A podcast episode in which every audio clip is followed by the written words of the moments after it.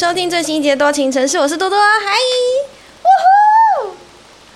哎，你们有听到外面的雨声吗？因为我就很喜欢下雨天，所以我现在故意就是没有把空间全部关起来，然后把窗户打开，就为了搞不好今天这一集真的可以把雨声录进去。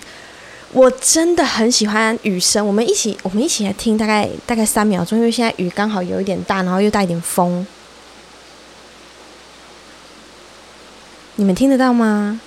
你们不觉得这种天气就是好好的在家里拿一本书，然后泡个茶？我是喝茶啦，大部分的人是喝咖啡，或是一杯小小的调酒，温温热热的这样子，奶茶也可以。然后你可以窝在家里的一角，或者是最舒服的一个地方，你的床上都可以。你就这样窝着，对不对？你就窝着，然后你就觉得。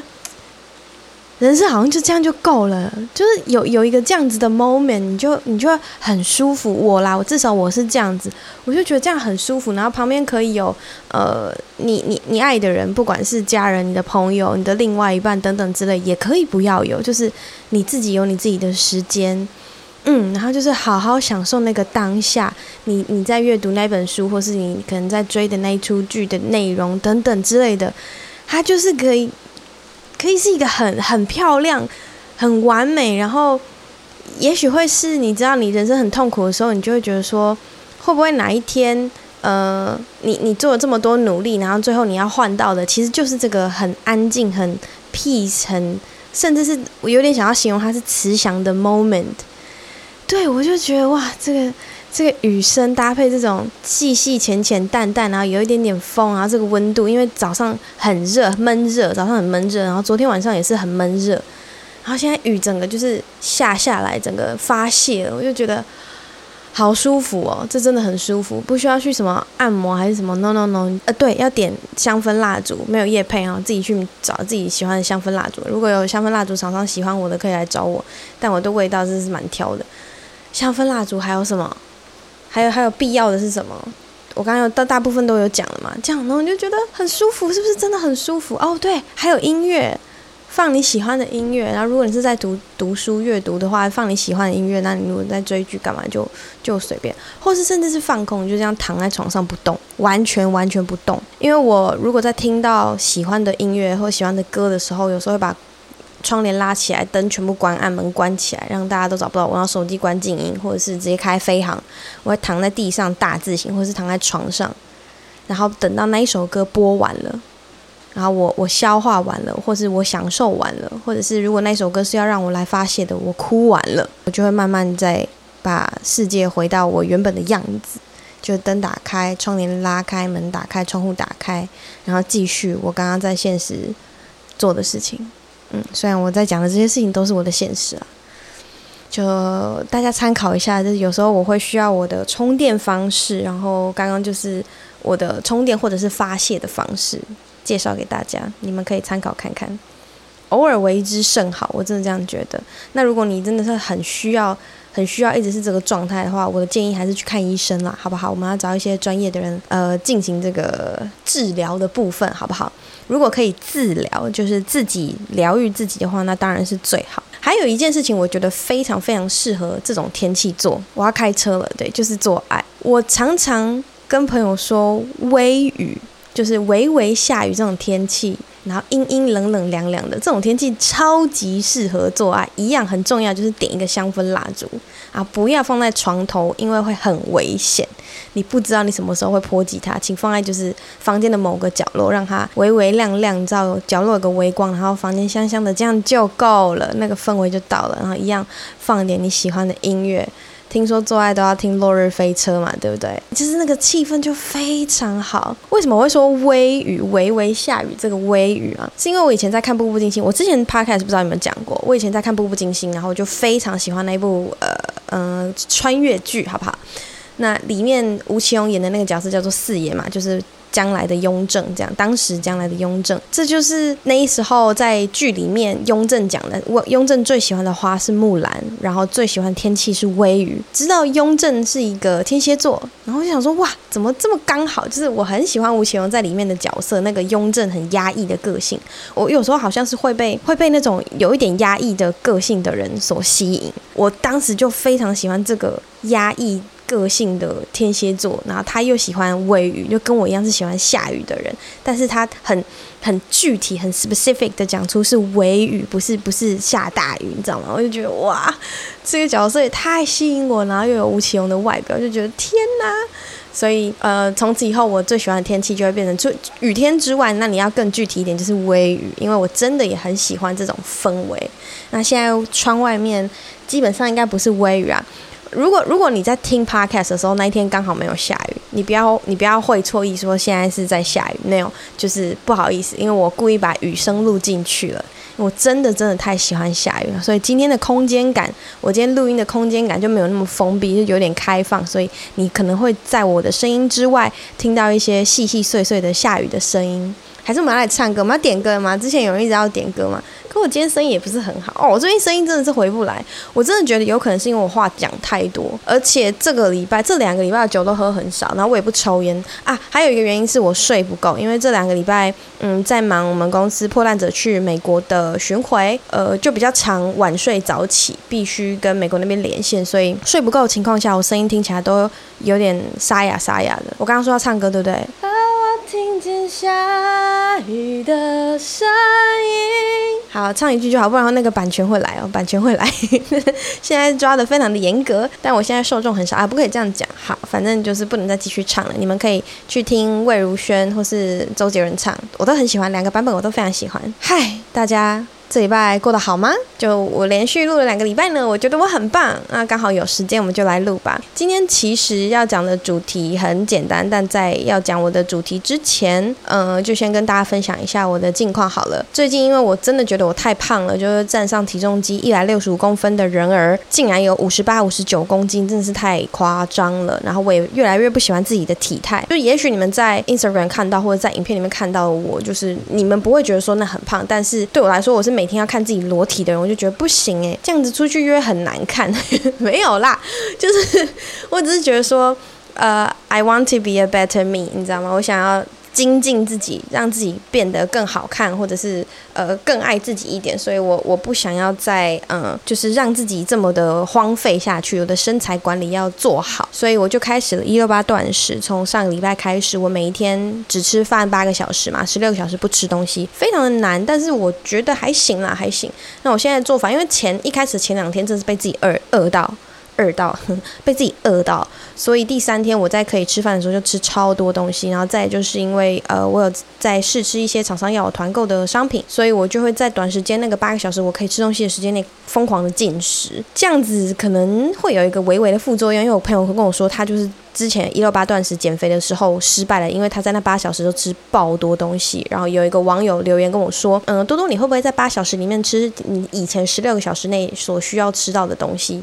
这样，我说好像真的有可能，就是因为我就在这八小时内狂塞猛送这样，然后，嗯，这样真的有办法减肥吗？我是不知道，那我就尽量努力。然后我会给自己，呃，每一个礼拜六是我的 cheat day 或是 cheating day，反正就是礼拜六我就不会这么克制在八小时内吃完，但是我会尽量在十小时内吃完，而且尽量晚上不要吃东西。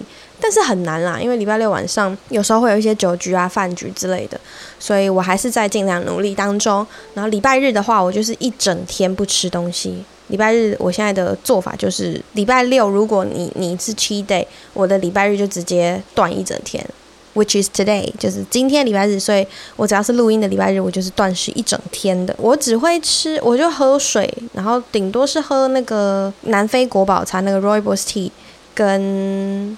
为什么啊、我每天会吃的保健食品，因为我最近也有一些业配的保健食品，我在试吃当中，所以之后我会开很多团，所以嗯，大家如果有想要跟我的团的话，请密切。追踪我的 Instagram，那有一些团购我会在 Podcast 里面也会宣导，所以下礼拜就会有一个喽，请大家就是密切追踪。如果对我的商品有兴趣，我在团的东西有兴趣的话，然后除了饮食控制之外，我现在是控制时间嘛，吃的东西我没有到特别特别的控制。有一个原因是我本来就不太吃炸的，然后不太吃重油重咸的东西。那我觉得我唯一要控制吃进去的是什么东西？是淀粉，因为我真的太喜欢吃面啊。饭呐、啊，就是面食类，水饺啊、馄饨啊这种东西，或者是嗯什么馒头夹蛋啊、蛋饼啊这种，我真的超爱吃，我太喜欢吃面食，所以我现在在降低自己的淀粉的那个那个量，跟降低淀粉量的另外一个方法就是吃多一点的蛋白质嘛，所以我就会吃很多蛋。可是现在蛋又很贵，反正就是我在想自己的办法，或者是吃那个鸡胸肉。然后除了饮食之外，我最近开始慢跑了。那上礼拜连续慢跑了三天，跟我一个好同事，因为他嗯揪我，他就突然有一天突然揪我，就说好可以。他说哦怎么那么好揪？我说但你要先陪我走回家。我要走回家换完跑鞋之后，然后我们再开始跑，因为我家也在呃反正就公司附近这样，我们就在公园里面慢跑，所以还蛮开心的。那。我发现下班之后慢跑其实蛮舒压的，因为我是一个不喜欢在下班之后去运动的人。后来我发现不是我不喜欢下班之后去运动，是我不喜欢下班之后去重训，因为我很不喜欢重训。我觉得重训是一个我很不擅长的运动，但是我又好像必须靠重训来维持体态，所以我就会把重训的课程。放放在早上的十呃八点半，因为我十点上班，所以我就会在八点半排重训的课，下课九点半之后，然后就换个衣服直接去上班。所以我现在是一个礼拜一堂教练课，然后。呃，慢跑就是下班之后跟同事只要有空我就会去跑。礼拜六晚上我要上跳舞课，我有在跳国标舞。最近有新加一个运动是拳击，然后也是在下班之后。但拳击我现在只试上了两堂课，至于之后有没有要继续稳定的上，其实我蛮喜欢的，所以我觉得我应该会。但只是那个地方离我家有一点点远，而且我有点害羞，因为那是跟我一个朋友去，那是一个朋友带我去的。那想说我朋友不去的时候，我自己去超尴尬的，就很难想象，其实像我这样子的看起来很活泼的人。我也会有我很尴尬或者是我的社恐的时候，真的会有。尤其是年纪越大，我越不喜欢。如果不是必要，因为工作要认识一个新的人的话，我真的会很不想出门。就是就是，我只想要跟我的好朋友们混在一起，我不会特别再想要认识新的朋友，或者是除非那个新的朋友刚好也就是非常的很频率很对。这样我就可以。如果非必要的话，我就没有特别想要再认识新朋友啊。所以那个朋友带我去上拳击课之后，然后有一天他就呃，他就说：“哎，我今天没有办法，所以你看你要不要自己去？”那种感觉就嗯，没有家长带，然后我就觉得有点害羞。可是拳击那个课我是喜欢的，我可能就是逼我朋友每次都要跟我去吧，直到我跟那边的人混熟。但我也没有特别想要跟人家混熟，因为那就是很你知道，就是陌生跟陌生人们一起上课，所以也没有我不知道，我就就。就还是会很害羞。我现在就是努力要让自己赶快瘦下来，因为我真的觉得不是说不是说体重要降而已，体重我那个数字我真的还好，那个数字我不会说太特别在意。其实主要是体态，我就不喜欢我的大腿啊、屁股啊，因为我屁股本来我屁股跟大腿本来就是一个非常圆浑的，我是蜜大腿的，就生下来就是这样。然后小时候有跳舞，所以就有一点点肌肉。然后我的健身教练也跟我说，我的腿后是很有力，但是我的前腿就比较没有力，所以我们练前腿练。深蹲那些什么，我就会很辛苦，因为我就找不到要用力的地方，或者是要用力，我可能只做一点点，然后就力竭到不行。可是，例如说臀推啊什么的，之后腿后腿后的动作，我就可以呃重量下比较多。然后我就现在就是在想办法让自己训练的平衡一点，让自己的身形身材看起来好一点。因为我真的是没有腰的人，我是生下来就没有腰，我们家的人都没有腰，因为腰应该是说腰很，我的腿比较长，然后上半身比较短。所以那个腰就会很短一截。那如果我又胖到腰、胖到肚子的话，我就真的没有腰，就中间那段是直的。可我觉得这样好难看，所以我就是因为觉得这样很难看，就决定一定要瘦下来。而且我不是个大胸部，因为如果今天是大屁股，我算是大屁股的人，我要是大胸部的话，没有腰还好，因为你下面大，然后上面也大的话，你自然而然中间看起来就会比较细，就算没有真的很细。可是如果我只是屁股大，然后胸部很很普通。然后你再没有腰，整个看起来就不够，我就觉得不够好看。反正就自己开始最近有点对自己小小严格。然后再就是，我觉得如果嗯我的状态好一点，是不是有机会我也可以遇到一个状态比较好的？我有我有资格去要求我的对象状态也比较好。那现在遇到的有一些男生，他们的状态都非常好，我想说。要死啦！就是给我那么大压力干嘛？就不能长得好看而已，身材还要好，这压力好大，做人好难呢。再来就是我去上舞蹈课的时候，因为我们跳舞就会很要求线条嘛，然后老师就会说，你知道痛苦，但是美丽都是用痛苦换来的。我知道现在我要教你们一些动作非常痛苦，例如说脚背一定要怎样，腿一定要怎样，腰要怎样，然后旋转啊，怎么样转更多，很多动作是非常不符合人体工学。但是你在镜子里面看就知道说，对你转成这样的时候，或者是你脚背拉到什么程度的时候，就是最好看的那个线条，就是非常的完美。所以加油好吗？大家就是我们要。痛苦并快乐着，那那个快乐怎么来？就是痛苦，你换到完美的结果之后，你看到那个结果，你就会比较快我们大家一起加油！我需要一些这种能量，因为已经负能量一阵子，已经厌世，然后 emo 一阵子，应该有两个礼拜以上了。我除了工作的事情让我没有很开心之外，就是我觉得自己做的很多事情不够好，或者是可能雷到我的同事。再就是我觉得哪些地方我可以更好，但我没有做到，或者是。哪些地方我就是想要做到这么好，可是某一些原因可能做不到，这样，那这些东西都很打击我在工作上面的状况，就会让我状态很差，心理状态很差。可是我又是算是体力蛮好的人，所以我必须找地方去发泄掉我的情绪跟我的体力，这样，所以才会一直去慢跑啊，做一些运动啊，跳舞啊，有氧之类的，让自己的身心状态不要崩坏啊。我希望大家都有。这样的自觉，就是你可以观察你自己，意识到说你现在的身心状态到底是怎么样，然后找到适当的方式，或是你喜欢的方式去去释放那些压力，这样真的对大家都好。然后你是一个比较健康，你的状态比较正常的时候，你也会比较容易去遇到比较好的人，比较好的人，比较适合你的人，嗯。因为我真的很相信吸引力法则，你是怎么样的人，你就会跟什么样的人在一起。我觉得吸引力法则跟物以类聚，对它 somehow 有点有点类似，有点像。好，然后今天我去做了一件事情，我今天去剪头发了。因为我心情不好的时候都很常去剪头发，而且我不喜欢我之前那个发型已经非常久一段时间了。为什么拖到今天才去剪呢？其实我就真的是早该剪了，是因为我那个设计师不好约，然后他前一阵子又去，反正就去日本玩吧，出国一阵子。他不好约的原因是他是剪极短发的。我之前剪过他，呃，我我剪过他，我之前被他剪过一次是，嗯，如果大家有记得，就是你去萨泰尔频道找一个 BMW 的夜配，BMW 车子的夜配。然后那个时候，我为了在那一那一支影片演模仿一个角色是纸房子里面的 Tokyo，所以我去把刘海剪成很齐的。然后那一阵子齐刘海留长了之后，我就觉得不行不行，我是不喜欢脸上有头发，所以我就把我就觉得我这个有刘海头发，我一定要再去修剪过。那因为我很喜欢剪很短的头发。所以我就找到了一个剪极短发的设计师，当时就很临时的约，然后就赶快去剪，把整个头发就修超短。那如果有印象的人，我在双声道的时候，就是我们曾博恩专场做双声道的时候，那个时候的极短发就是剪了极短发之后长长，差不多两个月左右的我。然后那个时候头发我就蛮喜欢的，这样。那后来继续留长，一直到。出国去去德国的时候，一整年我也都是固定，就很像呃，你可以说像蔡英文，就我之前发过线的嘛，素颜蔡英文，然后化妆宋慧乔的那种发型，就我你们正常认识我的那个发型。可是发型留太久了，然后加上前两个礼拜我非常的 emo，前一个月其实我就想要剪头发，呃，我就又找回去那个帮我剪极端发的设计师，刚刚去找他剪了极端发之后，发现真的还是很喜欢剪头发，很喜欢把头发剪很短。我这辈子从来没有染过头发，然后。我不记得我有没有烫过头发，好像有烫过玉米须，但那个是超级久。我国中的时候去烫那种玉米，那时候大家全世界都在烫玉米须，然后离子烫应该是在更之前，在玉米须之前，所以我有烫过这两种头发，但是我这辈子从来没有染过头发。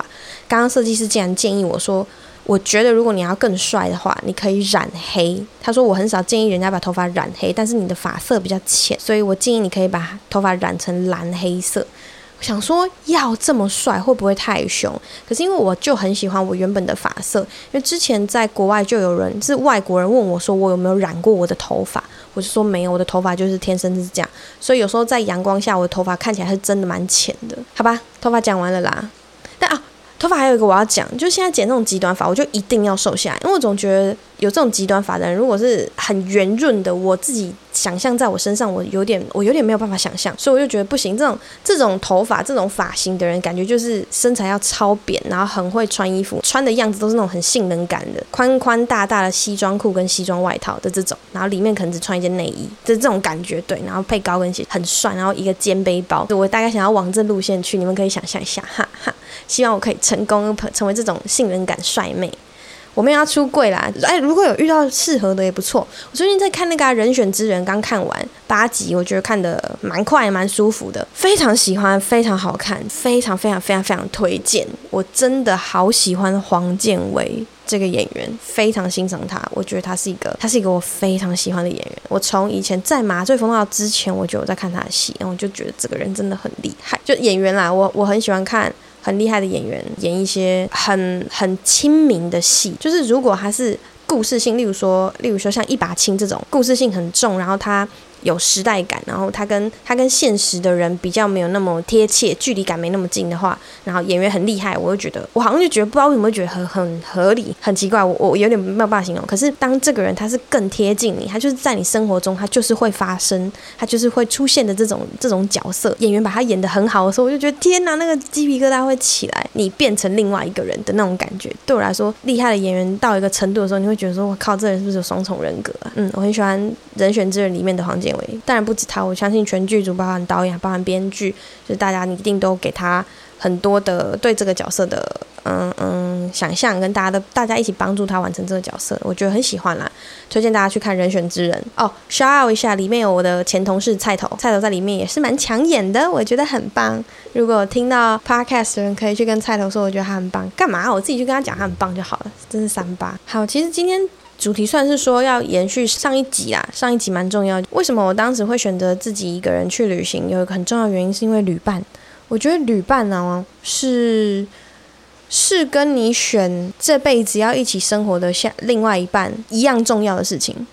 因为如果你们一定都有听过，就是一对情侣，或者是反正你就是一对伴侣。你们一起出国之后，或者是结婚的时候出去蜜月，在那个时候如果处不好，你就会超级想要分手，或者是回来之后就会分手。旅行就是一个在短时间内你可以非常彻底的认清楚、看清楚、识别清楚这个人所有的一切。它有点像是一个 X 光，你飞出去之后，就像扫扫描一样，就是一个 X 光直接这样照过去，那一趟旅程就可以很明显的知道说，这个人到底是不是你可以继续交友的人。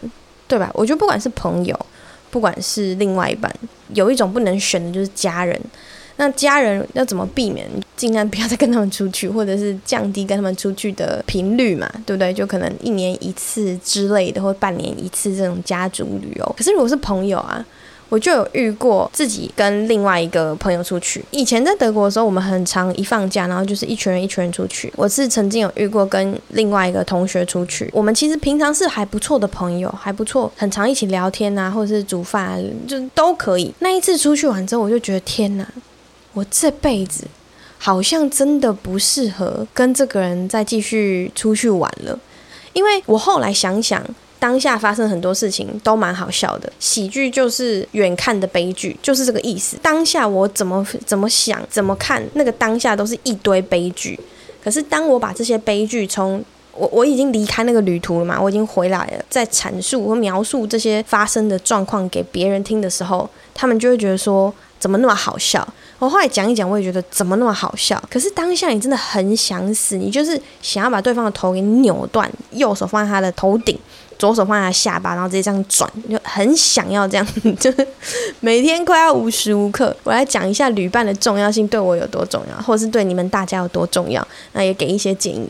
当时我跟这个朋友出去的时候，我们是去西班牙跟葡萄牙哦。可是这样子 硬要去查的话，会把他查出来。算了，我现在跟他也比较少联络，我们还是朋友，但是比较少联络。但他也知道，因为我有疯狂的抱怨他。哇，我这样讲很很糟糕。他走路很慢啊，我是一个走路非常快的人。那出去玩的时候，我还是会尽量走路慢一点，因为你要边走马看花嘛。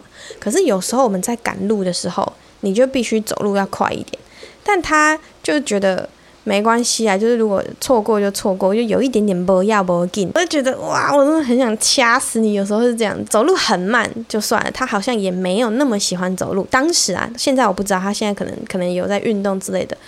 当时的他就没那么喜欢走路。然后我们那时候要去一个在山上的一个皇宫，所以我们就上去山上之后，然后把我们东西锁在柜子里面，然后就走在那个皇宫。那皇宫超级无敌巨大，我们就去山上一个皇宫。然后那个皇宫，你就是在疯狂的走路，一直走路，一直走路，而且边走路边听导览，边走路边听导览。然后那就已经很累了，很晒。然后再就是。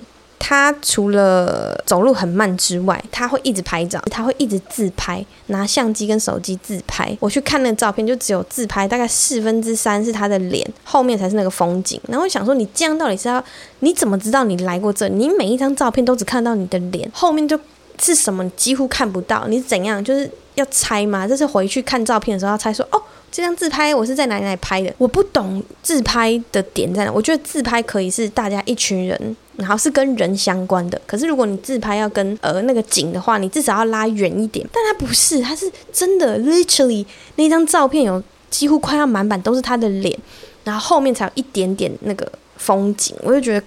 到底是要拍他小？你拍没关系，好，那你的照片那是你的事。可是他，因为他边走就边拍，边走就边拍，所以我们整个行程就会被拉得非常长。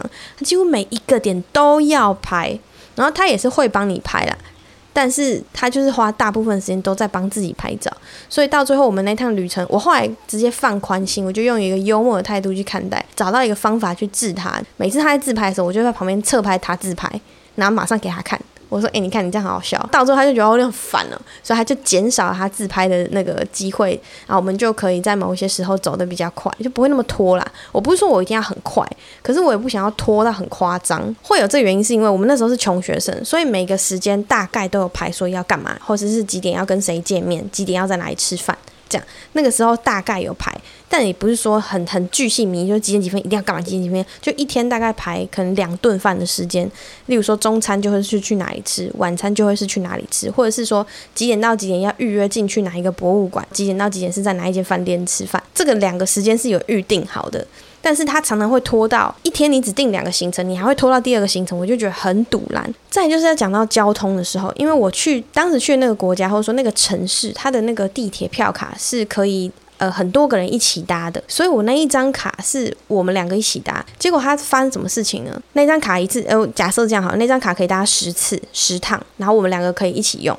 结果我们就从 A 地到 B 地的时候，到 B 地他发现他没有带相机，他带了什么？他包包里面捞一捞，他只带了相机的外面那个保护壳，保护壳拿出来是空的。他说问我说我的相机，我说我怎么知道你的相机？他说你不是有帮我充电？我说对啊，我帮你充电啊，但并不代表我帮你把你的相机拔拔起来带出来吧。他说后有。那这样我要回去拿我相机。我说你回去拿相机的话，那我们原本算好这张卡十趟，我们要从哪里什么时候做到哪里，就几次几个次数是算好的。那你现在这样子多一趟来回的话，我们要再重新买一张卡。然后他说，而且他不知道路，所以要我陪他回去拿，所以就变成这样子一次来回会扣四趟。那我们就要再买四趟，然后就后来我就放弃，我有点不高兴。我本来想说要省那两趟，买两趟就好。可可是他又不知道路，所以我必须得跟他回去。因为这样我们就损失了四趟。你知道穷学生这四趟交通费还是很重要的，好吗？所以我们就回去，发现他的相机在他的床底下充电就插着，他没有拔出来，所以他就只带了那个相机壳，他就觉得那个相机壳就是他的相机。反正就是这么坑的人啊。Anyways，这一趟旅程就是这种事情层出不穷，直到最后一天。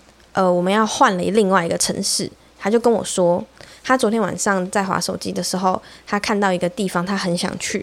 我说，可是那个地方其实我也很想去，但我觉得那个地方至少要有两天，因为今天我们好不容易才抵达这个城市，我想要花一整天在现在这个城市走走看看，因为我从来没有来过这个城市。可是如果你今天才抵达这个城市，我们明天就要离开，可是明天你要去另外一个地方看完，然后回来再跟我一起离开的话，我觉得这样有点浪费待在这个城市。但他就很坚持，他要去那个城市，所以我们最后一天就决定分开。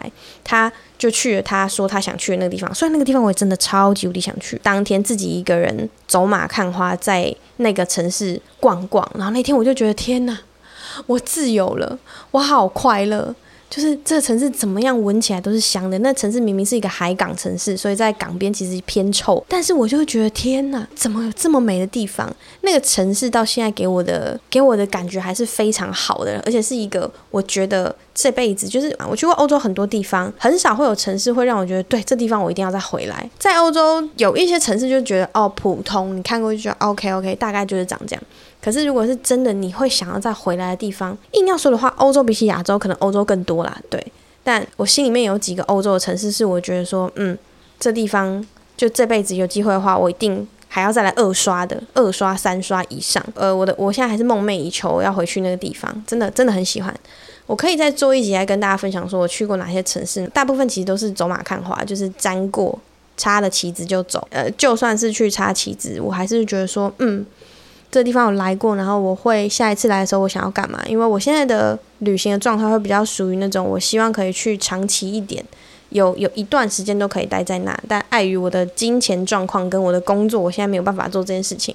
虽然去年在德国的时候就有点像是这样，就是一个 long stay 在那边好好生活、好好体验、好好享受，激发一点自己的创作灵感之类的。创作灵感包含我会跟你们讲什么话，我会有哪些想法被启发。我觉得长期待在一个地方，不一样的环境、不一样的价值观、不一样的刺激。它真的会激发我啦，激发我的脑子里面很多不同的想法，因为这些事情我才可以上来 podcast 跟你们分享。好，反而讲回我的那个旅伴，这趟旅程结束之后呢，我们就再也没有一起出来出去玩过了。我们还是好朋友，然后就还是会出去吃饭啊、聊天干嘛的，但仅止于此。其实有一些友情就像是这样，那我们可以从这个地方继续去观察，说是不是有的伴侣也是这样？你你确定你的伴侣？你要对你的伴侣要求这么多吗？就是如果你是一个很注重呃旅游的人，你觉得旅游这件事情就是一定要，那你的伴侣如果不懂旅游的话，这一点就很扣分。可是万一有的人他就是他什么都好，但他就可能这、这个兴趣跟你没有那么合的话，他值得这样就被淘汰嘛？就像我这个朋友，我不适合跟他当伴，呃，就是旅伴。对不起，伴侣跟旅伴差很多。我不适合跟他当旅伴，可是我们其实还算是好朋友。虽然有一段时间没有联络，可是我们有一段时间没有联络，不是因为那一次旅程就这样毁了我们的友情，没有，我们后来还是有继续聊天讲话。然后他在德国念书的时候，我有去找他等等之类的。我觉得要看，就我以前也有讲过，如果今天你的伴侣或是你的旅伴在某一个点上你不合，因为旅伴很重要是，是就跟炮友一样，我就是为了这件事情才要来找你，我就是为了要打炮，所以。打炮什么？我要的，我不要的，我都先跟你讲好。因为打炮是我们打炮是我们的目标。如果连这件事情都做不好，我们没有在一起的意义。旅伴也是一样。我今天跟你出去玩，就是因为我们两个要一起出去玩，所以我才找你。那如果这一趟出去这旅伴不行，就可以赶快换下一个。我觉得完全不需要不需要犹豫。像我带我妈出去的时候，我会觉得天哪，我妈是一个很恐怖的旅伴。我最怕什么旅伴？嗯、不太清楚自己要干嘛，跟他很想出去玩，没错，可是。当你不太清楚自己要干嘛，然后不太懂那边的规则的时候，我教你也都没有关系。可是你要试相，有的人是超不识相。我不是说我妈不识相，我妈是那种会拍照拍到忘我的人。然后我就很怕突然相机被拔走啊，或者是手机被拔走，她就是会拍照拍到忘我。然后我真的很赌烂那种拍照拍到忘我的人。我很少在饭桌上或者是出去玩的时候会拍照拍到忘我，通常是。有一群人去的时候，然后会叫别人一起拍，可是我不会到拍照拍到忘我。可是我妈就是那种，还有我上我刚刚讲那个旅伴，她就是拍照拍到忘我，我会觉得很恐怖诶。第一，你浪费超多时间，那些照片你真的确定你回去每一张都会看，然后你每一张都非常有纪念意义吗？这是第一点。第二就是你花这么多时间真的值得吗？你为什么不停下来，好好的就用你的双眼记住这一刻？但我后来这一点有一点点被我妈说服。我妈说，等你老了走不动了，哪里都去不了的时候，你能看的就是这些照片。我想说也对啦，可是你知道，如果你是专业摄影师，我当然没话讲。但是今天你自己拍的照片如果没有多好看的话，那是不是我们上网现在科技这么发达，你看看 YouTube，看看别人发的，这样也好啊？后来才知道，现在真的很多人，当时疫情去不了的时候，YouTube 上面有很多影片，就是在其他所有的旅游的城市，然后就是录影。没有没有讲话，就是录影，然后可能配一些字幕说，哦，这里是哪里哪里，这里是哪里啊。我妈真的会看这些影片呢。她吃饭的时候呢，就点开这些 YouTube 影片，然后就跟我说哦，这这这条路我们之前去过哦，我还记得那个右边是哪一家，什么左边是哪一家卖什么的这样。然后就觉得哇天哪，就是真的大家想疯了。所以我相信啊，之后不一定需要出门旅游，反正现在 AI 这样发达，VR、AR 这些都起来了，之后就真的只是带上去。你就觉得你身带上那个行动装置，你就觉得你身临其境了。你真的到哪里都可以，你只要脑子去到哪里，你就觉得你的身体好像真的去到哪里了。又扯远，我刚刚又在讲什么啊？好，反正我要讲的总体来说，旅伴这件事情非常重要。如果你的伴侣刚好不是你的很适合你的旅伴，那也要看啊，就是旅行这件事情对你来说到底有多重要。如果对你来说其实也还好，就还好嘛，不不需要不需要嫌弃这这个点。那接下来我七月的时候会出去玩一趟。我相信这个旅伴应该是很不错啦，因为目前为止跟他相处下来，我都觉得没有什么问题，生活上也都觉得没有什么问题。因为这旅伴算是我的好同事、好朋友，所以我觉得我们出去玩应该是会还不错的。我觉得旅伴跟炮友一样，就是你真的会需要尝试个几次，但有了严重到你第一次你就知道说哦，非常嗯不行，OK 再见这样。这跟约会真的蛮像的，约会或者是约炮都蛮像。你你试过一次，你就知道说哦，不行，这真不行，赶快换下一个。那可是我可以平常跟你出去吃饭、唱歌、喝酒，这我都 OK。这部分你就我们默契超好，或者是频率超对。但是，一旦要出去玩，就真的是另外一件事，真的。不过我还是很希望找到一个很适合的旅伴，比如说。其实我的前夫 德先生就是一个非常非常非常好的旅伴，我跟他在旅行上面基本上是 perfect match，在任何方面几乎都，诶，应该说在旅行时候的任何方面几乎都是 perfect match。然后我觉得这件事情超难得，而且我甚至觉得我可以在没有关系，就是我跟他只是朋友关系的情况下，然后跟他一起出去旅行，这件事情我还是觉得非常好。而且如果今天这件事情要发生的话，我觉得它是一个我会很期待的事情，我甚至不介意。当然不介意啊，他跟他女朋友，然后如果可能是一群人出去玩，然后邀请我一起，或者是说我要我要跟朋友出去玩，然后我邀请他一起，我一点都不会在意这种事情，因为我觉得好的旅伴，他就是他就是他就是个很好的旅伴，他很不累。然后好的旅伴这件事情比你去哪里都重要，你今天去哪一个地方好不好玩，吃什么东西好不好吃，它都是次要的，它它是旅行的其中一个。目标没有错，可是我觉得最重要的就是今天，如果你跟一个你的好朋友一起吃到难吃的东西，然后你们回来一起在干掉的时候，会很有趣。可是如果今天你跟一个不好吃的人，呃，不好吃的人，天哪，我在讲什么？你跟一个没那么好的旅伴，然后去吃了不好吃的东西，你就会觉得天哪，就是这个这趟旅程真的是有个狗屎，狗屎到一个不行。我相信有过这种经验的人，应该都知道我在讲什么了，大概就是这个意思。慎选旅伴，然后我觉得慎选旅伴，其中一个很重要的条件就是你要很清楚你自己喜欢不喜欢什么，你自己适合不适合什么，然后你要表达出来给那个旅伴知道，给对方知道，让他也清楚明白你是一个怎么样的人。那你们到底适不适合一起出门？如果不适合的话，真的会很恐怖。这是我的一些浅见，希望大家可以拿去参考看看。那就祝福大家都可以找到一个非常好的旅伴喽！而且很幸运的是，如果你的伴侣刚好是你很好的旅伴的话，我觉得真的 perfect。或者是你的伴侣刚好跟你一样超级不喜欢旅行的话，我也觉得这超级 perfect。你们就是永远。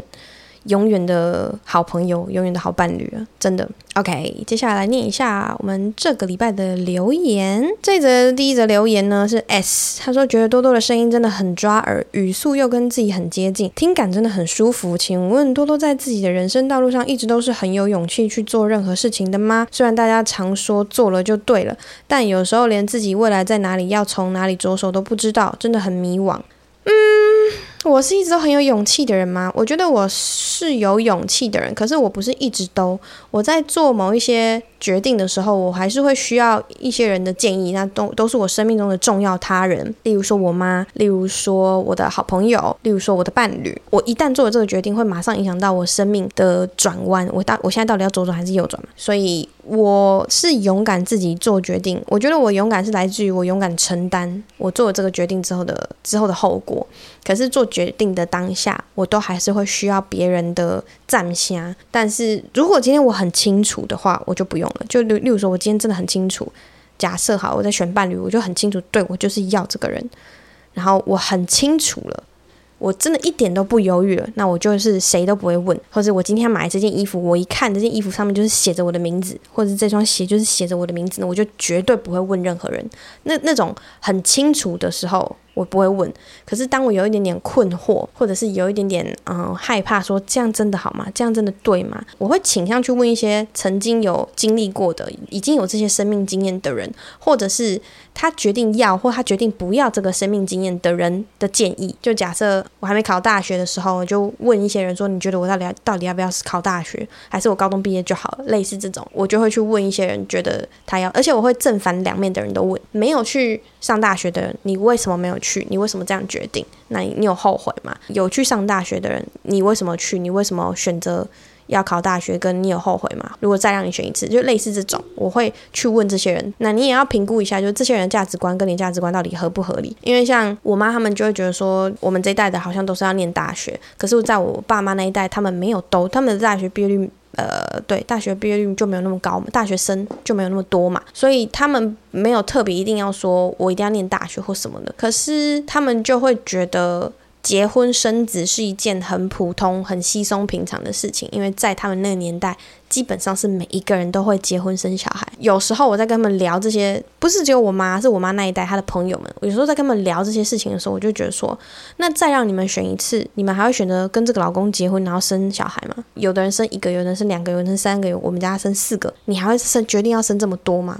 在你，因为你不知道未来哦，你不知道你小孩会是我，你不知道我，你小孩会是我跟弟弟跟姐姐们，你不知道他们会长这样，你不知道他们会发展成这样的的情况下，你当时你还会选择生小孩吗？你还会选择在，例如说二十三岁就结婚，二十四岁就结婚生小孩吗？我会去问，就现在五六十岁他们，我会去问说，如果你现在可以再选一次，在现在这个时代。你会怎么做？因为他们有时候啊，婆婆妈妈就很喜欢，你知道婆婆妈就很喜欢那边，呃，时间到了要结婚，或者是说过年过节都要问候嘛。你现在有没有男朋友啊？啊，跟跟他分手了，或者是跟他离婚回来啊？你现在自己一个人吗？什么的？他们会一直想要去知道更多你的消息。我就会反问他们说：那你们现在的状态，你们觉得这样很好吗？还是说你们觉得如果不要经历过这一些，可能单身的你自己会是另外一个也很好的你？你们有你们有没有想过这样子？我觉得很难改变对方的想法，所以你自己知道你自己要干嘛，而且你自己知道你的目标在哪里就好了，不要去管别人那么多。那当你们的目标很明确的时候，我觉得你的勇气就会很有了耶，就不需要，因为那也不是勇不勇气的问题，那就是我我要做这件事情啊，我我觉得可以，我觉得好，那我就不需要受太多其他人的影响，就去做就对了，你说你未来在哪里，要从哪里着手都不知道。我觉得这就是台湾教育一个超级大的问题。大学之前就叫你只能干嘛，只能干嘛，只能干嘛，不可以干嘛。他只有给你 yes or no，他没有给你一个开放式，他他只让你回答是非题，不让你回回答简答题。可是，一到大学之后，整个松掉了。然后你到十八岁之后上大一，你才开始想说啊，我是要干嘛？可是你已经十八岁了，不应该是这样，应该是让你很小的时候就开始去各种的摸索，摸索到。可能青少年的时候，你开始有一个雏形，说：“哦，我觉得我对什么会发展，呃，往哪一条路发展，我会比较有兴趣，我会比较快乐。”当你一个人做某一件事情很快乐，然后你会很有兴趣的时候，就是我说的那一种人，就是他在做某一件事情的时候，你看得到他在发光，他眼睛在发光。当他眼睛在发光，他做这件事情他很快乐的时候，我跟你说，那个就是财富会自己来。你很擅长，你很喜欢做这件事情，你自动就会赚钱了，因为大家都看得到你做这件事情很厉害。然后你有那个热情所在，所以自然自然而然你就会赚钱。大家都要付钱给专业的人嘛，对吧？或者是你要付钱给那个他很喜欢做这件事情，他可以把这件事情做得很好的人嘛。在某种程度上，他很喜欢这件事情，他就会对这件事情很负责任哦。所以你当然是要聘请一个很负责任的人。所以为什么会反过来的这种教育，我就觉得很不好。你一直在十八岁以前非常的压抑，你就是只能读书，一定要埋头苦干，怎样怎样怎样，然后学测学测学测，机测机测，然后就考试考试考试，然后都是考一些。国英数的东西很很学科很文科的东西，然后上大学之后整个散掉。有的人是为了学校，而不是选你要的哪一个系，他就选资源，你懂吗？选学校那种人就是选资源的。我就觉得这样子其实不能说不好。然后再就是像像我自己就是啊，我小时候对戏剧就很有兴趣，我从国中的时候就是。所以我后来有一点后悔，为什么我小时候没有硬吵着说我我就是要去念华冈艺校，或者是我就是要去念台艺大，我就是要去念北艺大。我小时候好像就应该这样，反正。这都是后话了。我只是觉得，如果今天我有自己的小孩，或者是说我今天有小孩，不管是领养来的、自己生的还是什么的，我有我可以帮助他人生一路成长的。譬譬如说，我的外甥子子女，他们两个，就如果今天。我来照顾他们两个，然后他们来问我意见的话，我一定不会给他们很死的答案。我会想要陪着他们去长到他们想要什么东西，然后去尽量给他们他们想要的资源，他们他们有兴趣的地方。所以你现在能做的就是更了解自己要什么，发现自己到底在哪个东西有兴趣，或者是你擅长什么。如果你没有兴趣，或者是说你有的兴趣那件事情，你不想要让它成为你的工作。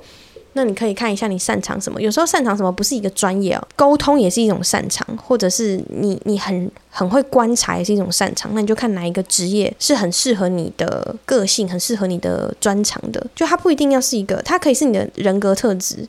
你例如说你情绪很敏感，那你就去找什么工作很需要情绪很敏感的人，你在这块你就会很擅长。可以以这个方式继续自己去想一想。第一题也讲太长了，下面一题皮蛋核弹皮蛋。今天天气很冷。卖核弹的小女孩一颗核弹也没有卖出去，她突然很想她的奶奶，她点燃一颗核弹，希望核弹能飞到空中，让天上的奶奶也能看见。那天晚上，全村的人跟她一起看见她的奶奶。Oh my god，这东西太地狱了吧！谢谢你哦，核弹皮蛋。下面一则，OK，这个给过。他不会爱你，但茶汤会。好的。希望你找到你的茶汤。下面一则，我很丑，可是我很温柔。最近在 Instagram 上面看不到一部影片，搜集各种猫狗及其他动物闻到吃榴莲啊，闻到榴莲及吃到榴莲的反应。多多是否可以拍一个限动，看看橘子的反应？但自己先不要被臭死。橘子，你是说我们家的猫吗？我室友的猫吗？我室友的猫叫做花生啦。橘子不是每一只猫，不是每一只橘猫都叫橘子好吗？我们家的猫叫花生，可是它叫声有够难听。它是它是靠长相吃饭的猫咪，它真的是就是俊帅俊帅，然后它应该是我看过最不胖的。橘猫，橘猫通常都肥到一个要被拖出去宰，或者是肥到一个嘴巴可以含一颗凤梨。初六的时候在三峡清水祖师庙的时候去赛猪公，它真的是我看过最不胖的一只橘猫，它叫做花生，很高兴跟大家认识。接下来一则来自 Apple Podcast 上面的留言，他说：“拜托每周更日更更好，只要可以听到你讲话，琐碎也没差。”他是 Hi，I'm Sophia，Sophia 这个人好熟哦。该不会在 Instagram 上面有常留言给我吧？他说我朋友不多，一个人到外县市读书，很需要陪伴的声音，生活才不会。闷沉闷到过不下去，你的节目真的是我的精神粮食，常常舍不得听完。没动力的时候，只要打开你的节目，就可以顺着节奏把手边的事情做完。谢谢你愿意录这个节目，跟我们分享你的生活，很认同很认同你的很多想法，觉得跟我的很像。喜欢你的节目到想昭告天下，但又私心希望听众少少的感觉，跟你的距离比较近。真希望现实生活也能认识个性想法跟你一样的朋友。好啦。欢迎大家去宣传，好不好？这种东西就是独乐乐不如众乐乐，因为你这样子才有话题跟人家聊，这样才比较容易交朋友，你才比较不容易孤单，你才不会一天到晚都只听我自己，好不好？而且你跟别人分享我的东西，如果他的价值观就是他跟你一样也喜欢听我的东西的话，那你不就交到一个好朋友吗？那搞不好你那个朋友就是你知道，也是跟我类似的人，这样子。还是比较好吧，所以大家不独乐乐不众乐乐，欢迎欢迎大家去分享我的东西，请全世界一起把多情城市听起来烧起来，好不好？谢谢你，谢谢你很喜欢，我也很喜欢你。好的，接下来是 Instagram 上的留言，他说 Podcast 听到取货五六七八的留言，于是我也来留言。这天周先生去取货，店员说身份证末三码，还有贵姓？周先生说一二三周啊，天亮啦。下雨啦！大家知道这首歌吗？这首歌的作词作曲，这个男生小男生他也叫多多。大家有听懂这个笑话吗？我我我有点忘记了。说出门吧，骑在平常在你的路边，小狗互相追逐。就这首歌，建国路上嘛，对不对？我不知道我这样唱是不是对的，因为我不太会唱这首歌。一二三周，好啦，他末三码是一二三嘛，而且不是身份证末三码，好不好？是电话末三码，是不是平常没在取货啊？哈。要写笑话还这么阿玛缺。下面一个，他说听完 EP 十三，听到吹头发被蟑螂爬到脚上，让我想起小时候，大概跟多多一样，小三小四，在睡觉的时候被蟑螂爬到我的手上，直接吓疯啊！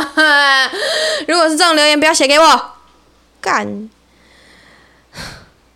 让我对蟑螂产生好一阵子的阴影，现在看到还是会有点怕怕的，但我都把心情转成恨意，看到就像杀了它，既能处理它，还能安抚自己的心情，真是一举两得哦。所以你就是那种那个昆虫杀人犯，你看到它你很恨它，所以一定要赶快把它杀掉。跟你说，昨天我在昨天吗？前天我回家的时候，然后在楼梯间，因为我那天加班加班到太晚了，然后眼睛真的干到不行，所以我在公司的时候，我就把我的隐形镜拔掉。所以我是瞎子，我近视大概三百度，然后散光大概五十一百度左右。所以有时候啊，远远的如果有人跟我做表情或者跟我打招呼，我没有我没有我的表情管理是很很失智的话，就是我近视看不到，或是认识的人跟我打招呼我很尴尬的话，就是我近视看不到。因为有时候我会提早把隐形镜拔掉，就会是个瞎子走在路上。那一天就讲，我就走回来，然后在呃楼梯间，我家就差一一差一段楼梯而已哦，我就远远看到一个黑色东西在动，而且很慢。超级慢，然后我就在下面那一段楼梯，我就看着那个黑色的东西，它就从我要经过的地方爬向一个角落，然后那个楼梯间的角落，我就觉得干。就一定是，可是可是因为它爬的速度很慢，我想说怎么会有这么慢的？难道它是一只？然后它那个面积其实蛮大，你知道我已经近视，然后远远看又觉得它是一个很大的东西，表示它近看一定很大。我整个人起鸡皮疙瘩，然后不敢动。可是我必须上去，我要回家，所以我就盯着它，因为太远了，所以不哎也不没有说太远，是有一定的距离。它其实就是楼梯一段，所以我就盯着它，然后看它看着它爬到角落之后。在一个阴影处，那我就冲刺，就是那种，呃，三步并作两步跳，这样往上跳跳跳，跳到我家门口的楼梯，然后开门马上进去，砰，然后门刚关起来，然后我家的猫就蹲在客厅，虎视眈眈的看着我，想说太好了，听说家里有猫咪就比较不容易看到蟑螂。我昨天晚上出去买吃的的时候，就站在那边划手机，我在等餐好，我就在那边划手机，我的余光就瞄到有个东西从那个柜台的地上。爬出来，然后我就马上转头走离那个，我就快步走，因为我来不及尖叫，那那个正余光瞄到，我就赶快，哼，就这样，然后就赶快走了，离那个柜台大概五公尺，远远。可是我那时候是有戴眼镜的，我就看着那个远远的东西，然后超肥一只，我真的超崩溃。因为我为什么要看着它？是因为我要知道它去哪里，我才知道说我等一下哪里要避开。我就看着他从那柜台爬出来，然后也是一只好慢，因为它好肥，我真的它哦，我现在想到我都鸡皮疙瘩。它就是往一个树下走去，去一个那个人行道的树下这样子，然后我就觉得哦天呐，好险是我的反方向，不然我真的会崩溃。然后就开始那个当下我就开始全身痒，真的痒到不行。我知道这是心理作用，可是就是就是痒到不行，真的很讨厌，我真的很讨厌夏天，我非常讨厌。台湾的夏天，我真的希望台湾都不要有这么闷热跟有蟑螂的夏天。好，今天的每日一废要教大家哪一个字呢？这个字其实中文呃英文跟德文是同一个字，但是我不太确定英文的用法，因为英文的用法我很不常遇到这个字的平常在生活中的用法。但我刚刚其实有讲到，如果没有听懂的人，我现在会教给你。今天我要教这个字，德文的念法是 Amateur，Amateur。英文的念法是 amateur，它的翻译是业余的。在德文呢，在用这个字的时候，通常就是形容人家是一个不专业的，他不会强调他是业余，他就是想形容你不是个 pro。所以，如果今天之前我跟德先生在住的时候，可能就是他想要呃幽默的。Teasing me，他就是想要揶揄我这样，所以我可能讲到一个跟跟吃饭，因为他主他本业是厨师嘛，所以我可能讲到跟料理或什么东西有关的浅见的时候，他说不是不是不是那个东西不是这样，那个东西是哈要怎样怎样怎样怎样怎样，然后他就讲完他的那个那一套很专业的说法之后，然后这样哼，do Amateur，就是你这个不专业的人。所以这个字念 amateur，有一种比较俗语俗话的翻译就是门外汉啦，就你不懂的人，这个字教给大家 amateur。所以你在骂人的时候，例如说今天以以我的行业来说好了，就我可能会听到我的剪接师这样骂我，例如说剪接师他们在剪什么东西很专业的时候，然后说哎可不可以这样子啊，这样调一下什么什么，然后剪接师可能会有他们的高见，他们就会他们可能心里面就会说这个 amateur 类似这种用法，这样听懂吗？下一次如果别人给你意见，你觉得你才不懂嘞的时候，你心里面就可以有这个字 amateur，或者那个人跟你很好，你就可以把这个字骂出来，就是读阿妈绝。他不是拿来骂人的哦，他他他就是一个真的单字。可是德国人很常是这样子拿来骂人，不带脏字的骂人啊，我很喜欢这种做法，就教给大家喽。那希望我们可以顺利的下礼拜再见。这一集就录到这边啦，谢谢大家，拜。